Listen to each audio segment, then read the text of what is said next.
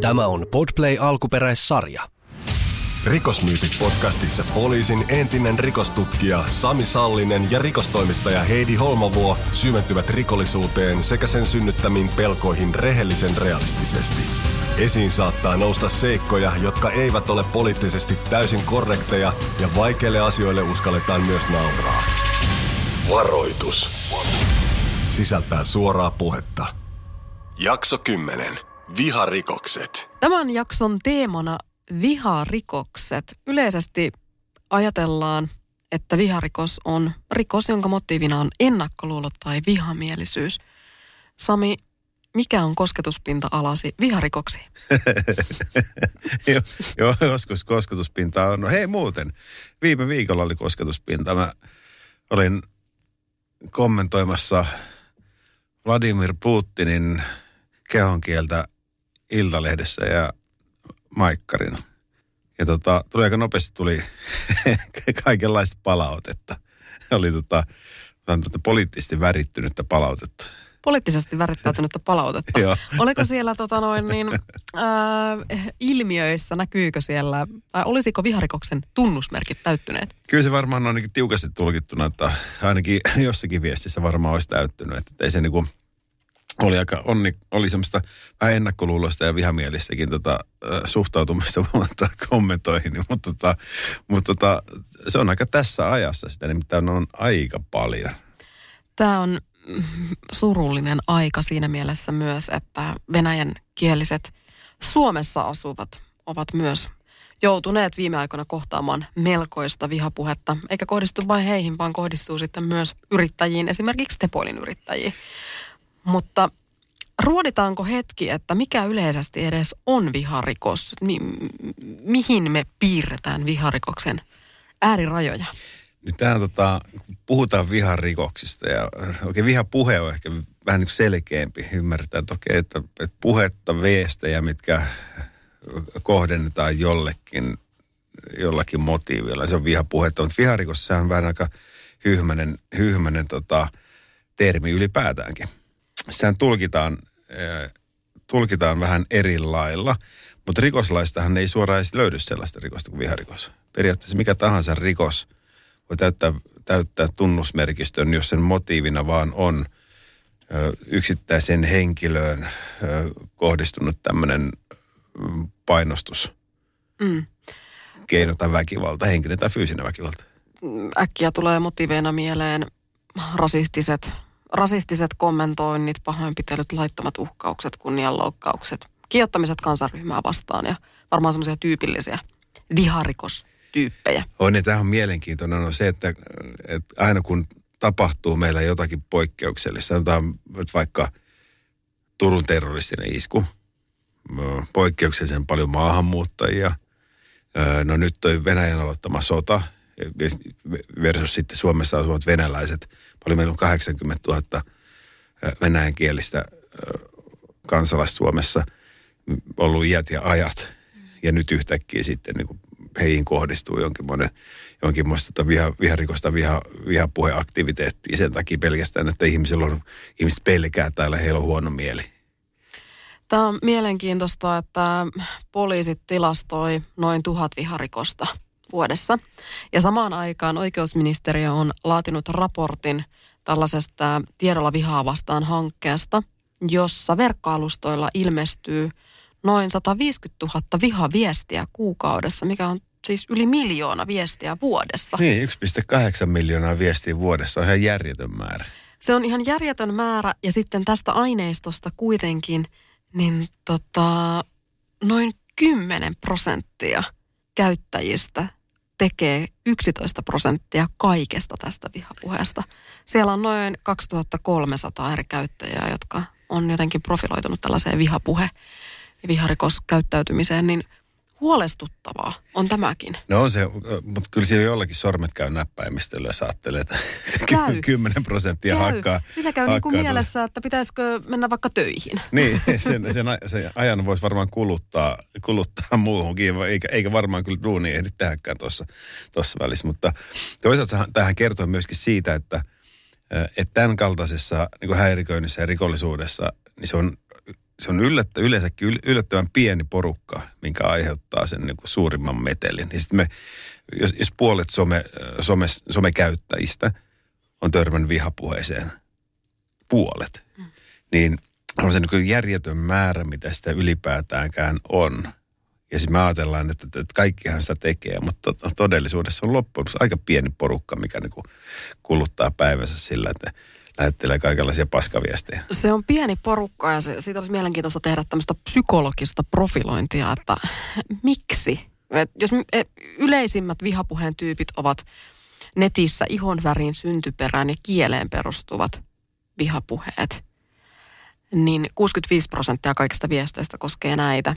Niin tässä tulee väkisinkin vähän mieleen se, että miksi? Miksi minua häiritsisi niin paljon jonkun ihmisen kieli tai ihonväri – että mä alkaisin solvaamaan. Tai seksuaalinen suuntautuminen. Tai seksuaalinen suuntautuminen, kun se, nämä asiat ei vaan ole niin kuin minulta eikä sinulta eikä keltään muultakaan pois. Mä en oikein koskaan ymmärtänyt sitä mekaniikkaa, että minkä takia joku on niin homofobinen tai kiinnostunut toisen, toisten seksuaalisesta suuntautumisesta. Niin kuin oikeasti, minkä takia? Mikä, se, mikä se juttu on? Niin, se, mutta se, tämä, tämä on taas tämä, että ajattelee jotenkin liian tavallisesti ja rationaalisesti asioista, niin se oma käsittelykyky ei riitä ymmärtämään tätä. Mutta vaikka Suomessa lainsäädäntö ei määrittele erikseen viharikoksen käsitettä, niin silti me ollaan päästy pieni steppi eteenpäin. Nimittäin laittomasta uhkauksesta on tullut jonkinlainen tämmöinen syytteenalainen teko. Joo, tota, työhön kohdistuva laiton uhkaus on ollut lokakuun ensimmäinen päivä 21 lähtien virallisen syyttealainen rikos. Ja se on tota, siis sehän on varmaan niin kuin ensimmäinen steppi ylipäätään, mitä meillä lainsäädännössä pitkään aikaan tapahtunut tämän ongelmakäyttäytymisen tiimoilta. Siis samasta asiasta puhutaan, vihapuhe, viharikos, henkinen väkivalta, väkivalta, mikä kohdistaa ihmisiin. Että kyllä se niin kuin, ja ilmiönä tämä on tämä on sillä aika tuore kuitenkin Suomessa, että jos mennään kymmenen vuotta taaksepäin, niin kyllä ihmiset käyttäytyy eri lailla kuin tänä päivänä. Että ei ole minkäänlaista konfliktikestävyyttä. Joku sanoo väärän sanan, niin tota, saman tien nakuttamassa vihaviestiä somessa, niin tota mm. tota on se niin kuin, onhan se aika, aika mielenkiintoista. Ja sitten, okei, okay, no aika, aika tietysti on sellainen. Viimeiset kolme vuotta pelätty pandemia sitä ennen – ilmastonmuutosta ja nyt niin Venäjä aloittama hyökkäyssota huolestuttaa. Ja sitten kun ihminen pelkää jotakin, niin sitten se rupeaa käyttäytyä ongelmallisesti. Johonkin se paha olla pelko pitää purkaa ja mikä on se helpompaa, kun sulla on kännykkä tuossa noita läppäri, niin lähettelet kaikenlaisia häirikköviestejä. Ratkaisuni on alkolukko puhelimeen. eikö, eikö väittämän mukaan tota presidentti Trumpilta yritetty ottaa kännykkä pois? Sillä on syynsä. Silläkin, sinnekin oli syynsä. Kääntöpuolena tällä on tietysti sitten se, että jos puhutaan vaikka kuntapäättäjistä, jotka on koko ajan tietynlaisen tarkkailun ja lööpin alla, niin kolmannes kuntapäättäjistä on joutunut työnsä vuoksi vihapuheen kohteeksi. Kaksi kolmasosaa heistä arvioi vihapuheen lisääntyneen viime vuosina. Ja tähän tietenkin sitten heikentää heidän halua osallistua tämmöisten päätösten tekoon ja julkisten mielipiteiden esittämiseen. Ja tämä on pelottava. Tämä on nyt tosi pelottava. Että oikeasti se on melkein kolmas osa kuntapäättäjistä ilmoitti, että niin kuin heidän vihapuhe vaikuttaa heidän kykynsä tai haluunsa osallistua päätöksentekoon vihapuheiden takia. Niin kyllä tämä on, se on niin todella huolestuttavaa niin yhteiskuntarakenteiden kannalta. Ja puolet kuntapäättäjistä sanoo kuitenkin, että tämä vihapuheen kokeminen on vähentänyt heidän luottamustaan yleisesti ottaen ihmisiin. Niin tämä on semmoinen lumipallo, mikä kasvaa koko ajan ja, ja tuo meille väkisin haittoja ja seurauksia. On, niin sitten se vihapuhe, mikä tulee niin verkon yli, niin sehän on, on haastava sen takia, että se tulee, se tavoittaa sitten joka paikassa. Räplät kotona sohvalla tai sängyssä kännykkää ja sä luet vihaviestejä, niin sehän sä automaattisesti ajattelet, että tähän tuli mulle kotiin. Samalla tavalla kuin postikortti. Tämä on totta sitten tässä on myös sellainen psykologinen kulma, että vaikka sä saisit kymmenen viestejä itsellesi tuntemattomilta ihmisiltä, joista yhdeksän kehuu sua. Mm. Ja yksi äh, haluaisi polttaa sut roviolla ja haukkuu sut niin kuin ulkonäöstä, puhetyyliin, kaiken, niin se yksi jää sun alitajuntaan paljon pahvempana kuin ne yhdeksän hyvää. Joo, pelko, pelko tarttuu ja se on niin kuin, on rakennettu ihmisenä sillä tavalla, että me, me halutaan suojella itseä meidän läheisiämme ja sitten kun se tulee liian lähelle, tulee se pelottava asia, niin kyllä se vaan vaikuttaa ihmismieleen. Sitten se rupeaa pahimmassa tapauksessa rajoittaa tekemisestä ja menemistä. Se et uskalla mennä ulos tai sä et uskalla tehdä sun duunia tai sä vaihdat työpaikkaa. Ja aika inhimillistä, mutta toisaalta taas sitten, toisaalta taas sitten ei, niin kuin, ei halua antaa myöskään tuommoiselle periksi, kun tietää sitten, että minkälainen tekijä, minkälaisen tekijät on. Ne on aika säällittäviä reppanoita kuitenkin jonkinlainen profiili tällaiseen tekijään on olemassa. Niin. Sulla oli siitä jotain faktaa ja dataa ja kokemusta. No, no, no, kun, no, kun Sami, katson sinua, niin voisin sanoa, että ymmärtääkseni valkoihoinen, hetero, keski-ikäinen mies, niin oletko sinä se, joka mä... tuottaa 11 prosenttia kaikista vihapuheesta? Se, se on totta. To, joo, mä, oli pysäyttävä toi profiili, kun katsoo. Mä en tiedä, saako sanoa tuolta tänä päivänä, että valkoihoinen, hetero, se, se lokeroi aika paljon. Tämä mutta, on muuten totta. se, se voisi olla vihapuheen paikka. Imin juuri takaisin kaiken sanomani. Se voisi olla vihapuheen paikka, kun tota. Tota, lokeroida, mutta ei, mutta oikeasti. Hetero, keski-ikäinen valkoihoinen mies Suomessa syyllistyy vihapuheeseen. Ja, tota, ja sit kun, sit kun, tota, sit kun, sit kun se, jos kohteena on ihonväriltään erilainen taustoltaan eri kansalaisuus tai sitten seksuaalisesti suuntautunut toisella tavalla, niin tota, niin kyllä se vähän pistää niin kuin miettimään taas, että, että, että, että miksi ihmeessä sinä, joka lähettelet vihaviestejä, niin minkä takia tota, mit, mikä niin kuin täyttymätön tarve sinulla on, että sä jaksat mm. lähettää niitä viestejä. Joku, sä näet maahanmuuttajan tai sä, sä tota, näet, näet tota seksuaalisesti suuntautuneen, erilainen seksuaalisesti suuntautuneen ihmisen, niin mitä mielessä tapahtuu, että pitää pitää saada sen viha, vihareaktio aikaiseksi. Niin, ja mun mielestä tämä tämmöinen niin kuin tekijän prototyyppi lainausmerkeissä tuli yllätyksenä. En olisi ajatellut ensimmäisenä, että se on, niin kuin sanoin, otan tästä nyt vihapuheen mantran itselleni, mutta palkoihoinen hetero keski-ikäinen mies. Sinä olet oikea ihminen vastaamaan siihen, että mistä tämä tarve kumpuaa? Niin kuin miksi? Ethän sä mulle sanonut sitä. No sanoin. Kun sä oot valkoinen hetero keski mies, niin mä kysyin sulta, että mistä tämä tarve kumpua. Voimme mennä tuohon kadulle tekemään kalluppiakin, mutta mä ajattelin lähteä tästä läheltä helpommasta. mahtavaa, että mä, mahtavaa, että mä saan edustaa tällaista ylvä, ylvästä joukkoa. mutta, mutta minäpä, minäpä kerron Kerropa kaikki kuule. meidän puolesta. Sen verran, sen verran tullut tässä työelämäaikana ihmismieltä tutkiskeltu ja katsottu, että minkä takia ihmiset käyttäytyy niin kuin se käyttäytyy, niin kyllä ei, ei, siellä mitään muuttu kuin se oma paha olo ja oma, oma niin kuin surkea elämä. Jos pystyy, ihminen, mikä pystyy tekemään, tekemään asioita omassa elämässään, niin et sä kiinnitä huomiota sitä, että joku, tota, joku tota erinäköinen ihminen tallustaa kadulla. Kyse on pohjimmiltaan kuitenkin vain siitä, että sulla on surkea olo, surkea olo on jonkun toisen vika. Eihän se voi minun vikani olla. Joku muu on syypää siihen, että, että mulla on hankala olla. Ja, ja minkä sä valitset? Sä valitset sopivaksi uhriksi sellaisen, mikä edustaa jotakin muuta kuin sä itse olet. Kautta historiaa ihminen on toiminut sillä tavalla. Se, mikä ei kuulu joukkoon, niin sen täytyy olla paha mm. tiet, tietyille ihmisille.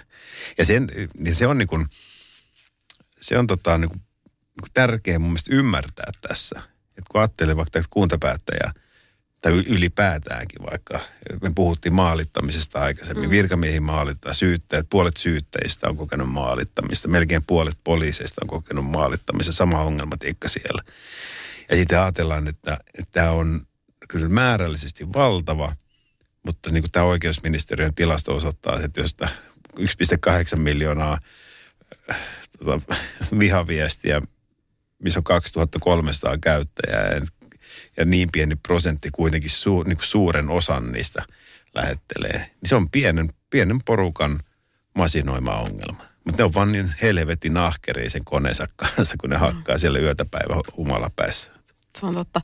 Nykyiset vihapuheen vastaiset toimenpiteet on juurikin näiden päättäjien öö, vastaa, tai he ovat vastanneet kyselyyn, jossa he ovat sanoneet, että ne ovat täysin riittämättömiä ja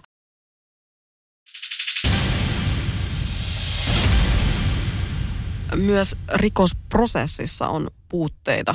niin tunnistamisessa kuin käsittelyssä. Tuomiota voidaan koventaa vihamotiivin perusteella, mutta näin ei kuitenkaan tehdä. No ei se kyllä paljon sitä näy kyllä. Sitten jos ajattelee, että okei, jos poliisille tehdään tuhat viharikosilmoitusta vuodessa, niin siitä sitten käräjille ja tuomioon päätyy semmoinen 340 kappaletta vuodessa. Niin ei se hirveän pontevaa ole. Ja sitten sit samaan aikaan tiedetään kuitenkin se, että, että se on osittain piilorikollisuutta, ei se tule poliisin tietoon. Sanoiko se, että 10 prosenttia arvioidaan, että tulee poliisin mm. tietoon niistä. Niin poliisi itse, itse arvioi. Ja sitten, ja sit, okei, mietitään sitten uhrin näkövinkkelistä. Jos maahanmuuttaja esimerkiksi on viharikoksen uhri, maahanmuuttaja, mikä tulee sellaisessa kulttuuriympäristöstä, että missä hän ei luo, ole ikinä luottanut virkamiehiin, eikä ollut syytäkään luottaa virkamiehiin. Ja marssisiko hän nyt sitten tota poliisiasemalle tekemään, tekemään rikosilmoitus siitä, että hän kohdistaa, hänen kohdistaa viharikoksia? Ymmärtämättä meidän systeemiä, ymmärtämättä meidän järjestelmää, oikeus, oikeuskäytäntöä, niin aika epätodennäköistä. Ja poliisiammattikorkeakoululla oli tehty tutkimus aiheeseen liittyen ja siellä myös sella nousi ongelmana esiin poliisien omat asenteet mm. näiden viharikosten ö, prosessien ed- edistämisessä, niin tässä tulee myös yksi sellainen niin kuin problematiikka. Vaikka käveltäisikin, niin mikä olisi sitten se todellisuus, että mitä tapahtuisi? Niin, mennään asenteisiin. No nyt. No nyt lähtee. No nyt, otetaan paremman asennon. otin, paremman, otin paremman asennon ja ryhdistäydytään. Tota, me, me ollaan, mikä on hyväkin, että me ollaan hyvin herkkiä siitä, että maahan, suurin osa meistä, että maahan kohdist, maahanmuuttajiin kohdistuvista viharikoksista rasismista, eikö? Mm. Mikä on hyvä asia. Mutta mä en oikein muista tässä niin kuin historian havinnassa, että olisi hirveän herkkiä oltu se, että miten vaikka me romaanit tai saamelaiset kautta historian, että minkälaista vihapuhetta he on saanut osaksensa ei, niitä, ei, ei heitä ole niin ryhmänä mitenkään nostettu kovin herkästi. Mm. Ja kyllä, kyllä mä väitän, että kyllä meillä jokaisella, jokaisella löytyy sitten tota asenteissa parannettavaa. Se on totta ja tähän vielä tähän poliisien tutkintaan, niin ää, poliisitarkastaja poliisihallituksesta on sanonut myös, että kyllä esitutkinnassa on parantamisen varaa, mutta tullaan taas tähän samaan asiaan, missä kautta muidenkin jaksojen, että... Resurssit. Resurssit. no niin. Tutkittavia juttuja, on resursseihin nähden aivan liikaa. Ja tämä varmasti heijastelee osittain tähän. Tämähän on niin kuin hyvinkin vaikea aihe tutkia. Niin, tämä on äh, surkuhupainen juttu. Meillä on esimerkiksi tällä hallituskaudella, niin siellä on toimenpiteitä nyt pistetty mm. alulle, miten me pystytään... Siellä on tämmöinen osaavat hanke, missä tota noin, niin on herätty siihen, että monet kansainväliset ihmisoikeustilannetta valovat tahot ovat kiinnittäneet huomiota vihapuheen lisääntymiseen ja kehottaneet Suomea tehostamaan toimia. Niin. Ja sitten samaan aikaan kuitenkin se poliittinen tahtotila määrittelee hyvin pitkälle myöskin se, että minkälaisia resursseja viranomaisilla on käytettävissä ylipäätäänkään tekemään työtänsä. Tämä on mielenkiintoista nähdä, mitä tapahtuu, koska tämä on pääministeri Sanna Marinin hallituksen ohjelmaan kirjattu että vihapuheeseen ja viharikoksiin liittyviä toimintoja edistetään ja tehdään toimenpiteitä, että saadaan tämä asia haltuun, mutta jäämme odottamaan, mitä tapahtuu. Niin, se aina, aina törmätään kuitenkin siihen, että kuka sen duunin tekee ja mitkä ne resurssit on tehdä se duuni. Mm. Tietysti hirveän helppo, helppo heittää aina se, että, että okei, okay, että ohjelma on luotu, nyt virkamies toteuttaa sitä, mutta jos virkamies ei pysty toteuttamaan sitä, niin tota, torsoksi jää. Toisaalta, toisaalta taas sitten vähän väsyttävää se on aina, aina myöskin kuulla se, puhutaan resursseista. Johonkin mm. ne resu, siis kyse on painotuksista, että minkälaisia painotuksia tehdään ja halutaan tehdä. Miten muualla lähimaissa, me ollaan käyty tämän kauden aikana läpi Tanskan ja Ruotsin ja erilaisissa rikostematiikoissa, niin pitäisikö meidän ottaa mallia lähimaista myös maalittamisen kanssa? Ja vihapuhe, viharikosta. No on, tota, on, kyllä varmaan pitäisi, koska kyllähän ne aika moneen kertaan mekin tässä ollaan todettu se, että kyllä ne ongelmat, mitä muualla, vaikka sanotaan tota Norja, Ruotsi, Tanska, että ne, mitkä siellä on ollut, niin kyllä aina viiveellä tulee meille myöskin. Sitten onhan meillä, jos meillä Suomessa on tota nettipoliisi, mikä nyt ei, ei tota, no nettipoliisin... Onko Foppa lähtenyt jo? no varmaan olisikohan siellä kuitenkin vielä sitten ansikasta työtä tehdään, mutta, mutta tota, vaikka Norjassa on tämmöinen vihapuheen vinkkelinja. käytössä ihan puhtaasti vihapuheille. Ja, ja tota, Ruotsissa, Ruotsissa löytyy taas sitten ihan oma ää, tutkintaryhmä viharikos, ää, viharikoksille. Mielenkiintoista. Viharikostutkintaryhmä. Löytyy kolmelta paikkakunnalta, Tukholma, Göteborg, Malmo ja aika selkeät alueet, isot kaupungit, ää, mutta tota, myöskin sellaisia, varsinkin tuo Göteborg ja Malmö, missä, missä aika paljon on, on tätä lähiö ongelmakäyttäytymistä ja sen myötä myöskin sitten taas viharikoksia. Niin, me ollaan puhuttu paljon, että viharikokset tapahtuu netissä, mutta lopulta on todettu, että valtaosa tapahtuu kuitenkin teillä ja kaduilla ja heti sen jälkeen sitten ravintoloissa, parreissa ja sisätiloissa. Että tota, sinällään varmaan tämä Ruotsin malli voisi tässäkin olla ihan toimiva. Niin, ja sitten kun mennään takaisin alkuun, 1,8 miljoonaa vihaviestiä verkossa tai verkkoalustoilla. Kyllä, ja itse asiassa näistä ö, ylivoimaisesti eniten ylilauta nimisellä keskustelupalstalla arviolta 98 prosenttia kaikista alustojen vihapuheesta tulee ylilaudan kautta. Eikö ylilautaa haluttu lopetettavan? Joo, joku yksityinen adressi löytyi, missä toivottiin ylilauta keskustelupalstan alasajoa. Ehkä juuri tästä syystä. Mutta se, mikä tuli yllätyksenä, niin siellä on kuitenkin sitten, mä en itse Twitteriä käytä juurikaan, mutta Twitter oli sitten heti kakkosena siellä seuraavana vihapuhealustana. Mä hyppäsin Twitteristä pois pari vuotta taaksepäin juurikin tästä syystä, että mä en jaksanut lukea enää sitä niin ryöpystä, mitä tulee siellä. Se on, siis siellähän on, katsoo tuttuja poliitikkoja, ja kyllä se niin kuin vihapuhetta monella lähentelee kyllä viestit, mitkä on. Ja tavallaan niin kuin, niin kuin tähän aikaan ja tähän niin kuin ilmiöön on tyypillistä se, että, että jos sä kehtaat olla eri mieltä kuin minä, on se asia mikä tahansa, niin Herra Jumala, mikä niin kuin ryöpytys alkaa. Ja, ja sitten, okei, sulla on riittävästi seuraajia, niin saat, saat niin kuin masinoitua aika nopeastikin ihmisiä perään. Se on ihan sama, että tota, liittyy se koronarokotteisiin tai on ravintola kiinnittää, au, kiinnittää auki korona-aikana tai sulla on joku Venäjä-mielipide tai NATO-mielipide. Niin, kyllä niin kuin, Tepoilin yrittäjä Tepoilin yrittäjä. Tepoilin, se oli hyvä esimerkki kyllä. Se, että, että, niin kuin, että okei, että, poikotoidaan ää, joo, hyvin perusteltua, mutta että onko se nyt ansainnut sitten vihapuhetta niskaansa?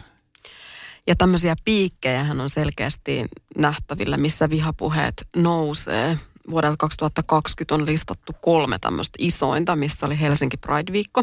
Okay. Sitten oli Elokapinaliikkeen mielenosoitus Helsingissä. Okei, okay, no se herätti aika mm. paljon tota, tunteita. Ja varsinkin poliisin voimankäyttö. No siitä. siitä herätti se, se, aika lailla. Sekin herätti. Ja sehän, si- sehän on kesken muuten edelleen Joo, joo. joo. Ja sitten yksi, mikä oli aika mielenkiintoinen, niin Sanna Marinin äh, haastattelu Trendilehdessä – jossa hän poseerasi jakkupuvussa ilman aluspaitaa. Niin tämä on ollut joku klikkeri vihapuheelle. no voisi todeta, että on aika pienet murheet Suomessa.